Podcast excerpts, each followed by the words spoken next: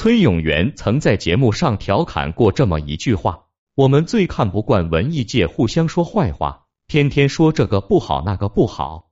我觉得你在这点做得比较好，你一周才说一次。而那位被调侃的就是曾红极一时的海派青口创始人周立波。一个人在舞台上一张嘴就是一台戏，平均十几秒就能让观众捧腹大笑一次。他的演出让上千人次的大剧场内座无虚席，让倒票的黄牛赚得盆满钵满。然而捧得越高摔得越惨，如今的周立波已销声匿迹，他是如何一步步堕落的？其实这个问题并不适合周立波，他从小就是那种让大人们恨到牙痒痒的孩子。3岁看小，7岁看老，这句话放在周立波身上再合适不过了。01深入到骨子里的恶。上世纪60年代，周立波出生在上海一个富裕人家。在当年上海还没有普及抽水马桶时，他家就已经用上了，因此他经常说自己从小就很贵族气。父亲之所以给他取名周立波，是因为那个年代有一位大文豪叫周立波，他希望儿子长大以后能够有所作为，成名成家。得知名字由来后，他却跟父亲顶嘴，瞎话一出，领了父亲的一顿毒打。即便如此，周立波也从来不长记性，总是一次次挑战父母的忍耐极限。妈妈让他去买油条，他会在路上把油条吃得所剩无几。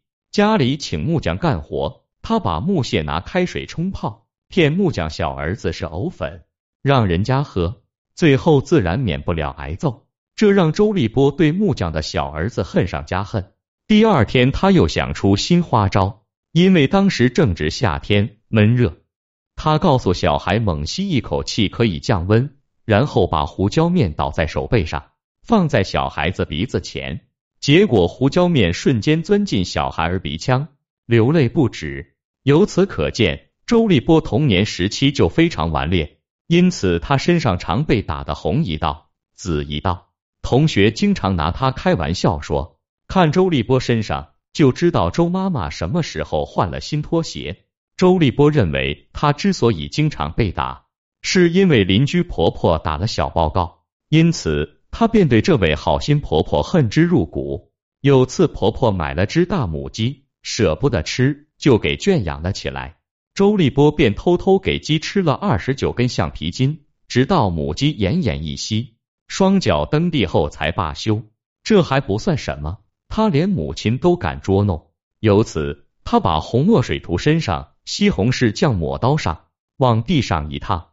周妈妈看到如此血腥的一幕，自然是被吓一大跳，凑近看才知道是儿子整他，接着就是一顿暴打。就这样，周立波一直被父母揍到了初中。1981年，周父得知上海曲艺剧团招生，便带着周立波和周姐考试。那年的报考人数有2800人之多，姐姐第一轮就被淘汰，反而周立波过关斩将，挺到30。当时的主考官是严开顺，主抓学生反应能力。他出的题目是，如果家里有彩电会是什么样子？由于词汇量有限，周立波只能简单回答，那可真是黑白分明啊。严顺开当即打断，彩色电视机怎么会黑白分明呢？在场考官都没想到周立波的反应能那么迅速。他说因为放的是黑白电影。严顺开对这个回答非常惊喜，当即决定收下周立波。就这样，原本要考6轮的周立波在第3轮就被提前录取。师从上海曲艺滑稽界元老周百春，原以为身心顽劣的周立波考入话剧团后会收敛，没想到他反而变本加厉起来。他经常在楼道扮鬼，把同学们吓得上蹿下跳，还会偷偷潜入女宿舍，把小动物放到女生衣物里，所以每周他都会被罚写检查。用周立波的话说，那时写检查跟开支票似的，提笔就来。即便如此，也没能阻止周立波成为周百春最喜欢的学生。每次演出，老师都会带着他，安排他压轴出场。然而这份师生情在周立波眼中却满不在乎，他连恩师也敢捉弄。有次谢幕时，他告诉恩师，裤子拉链没拉好，周老师立刻转过身调整，结果本来拉着的拉链被拉开了。闹出笑话后，团里狠批周立波不尊重老艺术家，要求他写检查。怎料老先生不但不怪罪，反而替周立波说情。别说他了，小鬼这个年龄犯错是正常的。有了老先生的庇护，周立波逐渐在上海有了名声。1988年，在周柏春艺术生涯50周年专场演出中，周立波飙出2个高音 C， 一夜成名。当时人们都称他为上海活宝。但就在周立波刚刚站稳脚跟之时，他亲手将自己送进了监狱里。02，扑棱蛾子被打回原形。1990年，20出头的周立波爱上了比自己大5岁的张杰，可女方家根本看不上周立波，强烈反对。周立波不服，前去与张父理论。估计张家对周立波也是恨之入骨。他还没说几句话就被扫地出门，这让周立波一时丧失理智，冲动之下给了张父一拳。这一拳打瞎了张父一只眼睛，因此周立波因故意伤人被判有期徒刑3年，缓刑4年。让人难以置信的是，张杰并没有因此离开周立波，反而在顶着巨大压力当了周太太。更让人恼火的是，周立波后来接受采访时称，他没有犯罪感，进牢房后不到半小时就睡着了。坐牢205天，周立波出狱娶了张杰，回到剧场上班。从此他多了一个毛病，不喜欢别人连名带姓的叫他，不然他会笔直的站起来喊一声到。那一年，滑稽戏正逐渐衰落，观众一天不如一天多，看着别人下海经商，一个个发财，周立波也心一横下海。1993年，周立波甩了张杰，转行做金融生意，建材批发、演出承包、装潢装饰，周立波也有涉及。据说最巅峰时，他操盘的资金量能达到6-7个亿，手下有48个工地同时开工，一年光装潢装饰就能赚2000多万。好日子还没几年，周立波便逾期480万，直接破产。没地容身的周立波此时想起了那个父亲被打瞎依旧要嫁给他的张杰。此时的张杰已经再婚，还和日本老公育有一子。这次他又抛弃了日本老公，为了复婚，他宁愿净身出户和日本老公离婚。2003年，正在日本还债的周立波被剧团通知，再不回单位报道，单位就自动脱离关系。无奈之下，周立波和张杰回了国。03，喝咖啡就高雅。回国后的周立波开始了躲债生活，而在那些追债者中，便有好友关栋天。好友关栋天一直很欣赏周立波，也可能是为了早点要回钱来，于是不遗余力地劝周立波重回舞台。可没办法，欠债还钱天经地义，他不付也得付。为了帮周立波付出，关栋天是出了不少力。他到处求人帮忙，拉赞助，晚上应酬一干就是3杯白酒，甚至以身家担保拿到演出执照，自降身份，给周立波做报幕员。他根本想不到自己会养个白眼狼出来。经过关栋天的精心筹备，2006年12月，周立波进行了时隔10年的复出表演。即使已经告别舞台多年，观众还是很捧场，座无虚席。这场面都把周立波惊呆了，他没想到这么多年过去，自己还会如此受欢迎。从那以后，关栋天、周立波阻止了一支理念先进的运营团队，每次演出开始前，团队会发放意见调查表，演出开始后，他们会立刻统计详细数据，例如观众多少秒笑一次，周立波会根据数据立刻调整。逐渐他琢磨出了一套自己的特色，上海方言，中间穿插一些普通话和南腔北调。2009年开始，周立波接连推出笑侃30年、笑侃大、上海春秋盘点等内容专场，一个月演出最高达15场。即便是这么高频的演出，但也还是一票难求。每场演出380元的票价，最高翻过10倍。按理来说，周立波热度扑这么高，很多人都拿他和赵本山、郭德纲放一起，照这么下去，登春晚、火全国，走向人生巅峰也不是什么难事。但从小就身心顽劣的周立波却是愈发高傲，谁都不放在眼里，谁都没想到，他第一个下手的竟是跟为他打拼多年好友关栋天。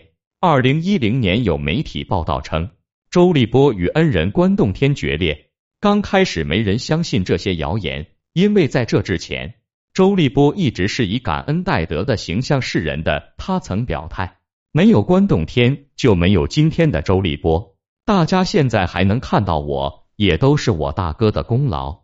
在生活和事业上，关栋天是我的大哥，我永远是他的小弟。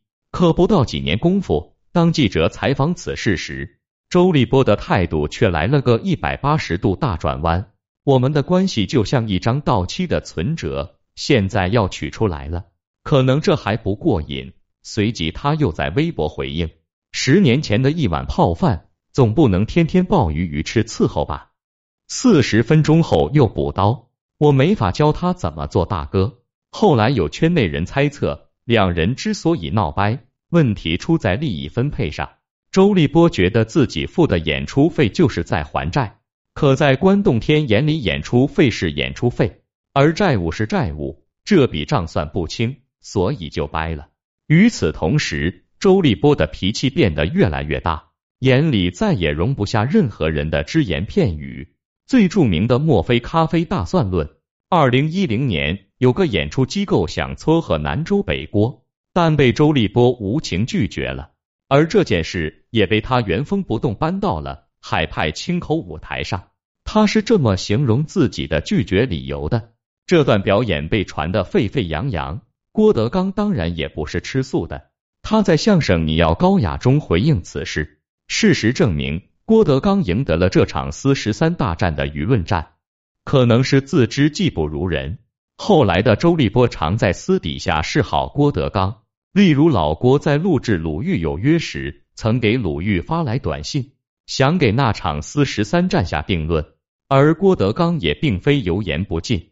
除此之外，那几年周立波还自曝拒绝过春晚邀请。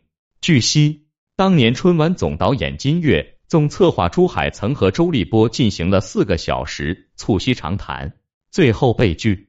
随后周立波放话，一辈子不上春晚。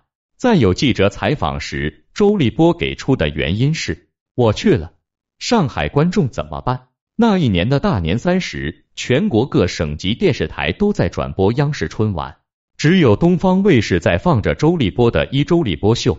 此时的演艺圈，周立波已几乎没了立足之处。徐峥曾被问到过对周立波的看法，觉得他不是很适合主持。然而，这种同行比较客观的看法，周立波却忍不了，立刻反击扮猪挺象、扮人挺囧。2013年5月，央视5出《我人生》录制现场，因为李咏一股脑问了选手很多问题，导致轮到周立波时，一向话多的周立波已经无话可说，于是一气之下甩手走人罢演。那时傲慢不逊的周立波怎么可能想到，他这种盲目的狂妄自大会狠狠地给他上一课。04文化人的自杀式操作。2009年，周立波跟着一个满是富豪老板的旅行团去张家界旅游，仅几天他就结识了女富豪胡洁。第一次合照，周立波的手就搭在了胡洁肩膀上。胡洁拍单人照时，周立波又主动跑去搭合照。当时，胡洁还是温州某不锈钢公司的老板，手下有1000多名员工，3万方厂房，而他却为了嫁给周立波，放弃如此巨大的产业。于是，3婚的周立波和2婚的胡洁在诡异的气氛中举行了婚礼。周立波称之为公益婚礼，打着公益的名声行自己的私事，这让还未被封杀的崔永元忍无可忍。他用舞台上几分钟的功夫，就暗示出多个惊天大瓜。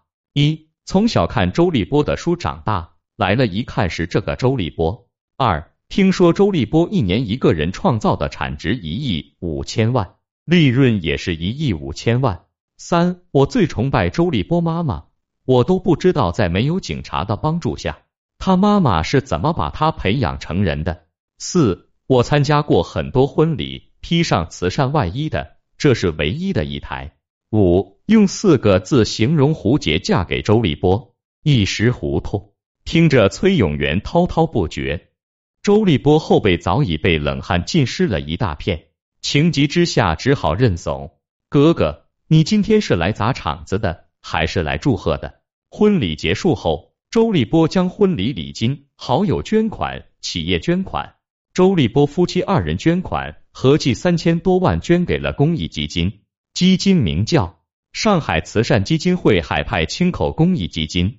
此时两嫁周立波、2次被离婚的张洁正悲痛欲绝，他开始爆料周立波吸滴，但周立波却说这只是自己喝醉酒的状态，甚至放话，我这辈子就算犯低也不会吸低。可没过多久，周立波就在这事儿上栽了跟头。2017年1月，在美国潇洒的周立波因车内搜出枪支和可卡因被捕，交完$5000才被保释出来。之后经历了11次反复庭审，最终检方撤销了他的罪名，仅认定$150的交通违规罚款。周立波后来在接受王志安局面的采访中反复强调，自己是被陷害的，检方并未在低品和 Q 上验出自己的 DNA， 甚至还自愿毛发验毒，没想到搬起石头砸自己的脚。毛发检测中显示，周立波的头发内含有甲基苯丙胺，也就是冰滴。也许他原本想主动验毒以洗白自己，再度复出，只是没想到，曾标榜自己有文化的周立波，竟吃了没文化的亏。他似乎不知道毒品会在毛发中留存半年之久，以为只要戒掉就不会再被发现。从上海文艺圈的大红人到立波有难，八方点赞，败光人缘，作恶多端的周立波，就这么亲自将自己的光明前程断送，现在已经消失在大众视线中。